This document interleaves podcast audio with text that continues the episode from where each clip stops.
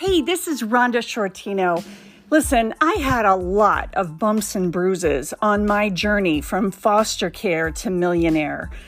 This podcast is all about helping you avoid the pitfalls that I fell into. I'm telling you, if there was a way to get it wrong, I did that.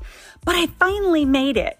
So I want to help you. You can go farther, you can do more, you can find and fulfill the purpose for which you were born. And then you can have all five facets of real success, which are good relationships, good health, peace, joy, and enough financial provision to do what you were created to do. So hit the subscribe button, share this with your friends, and come on, let's go. Let's do this.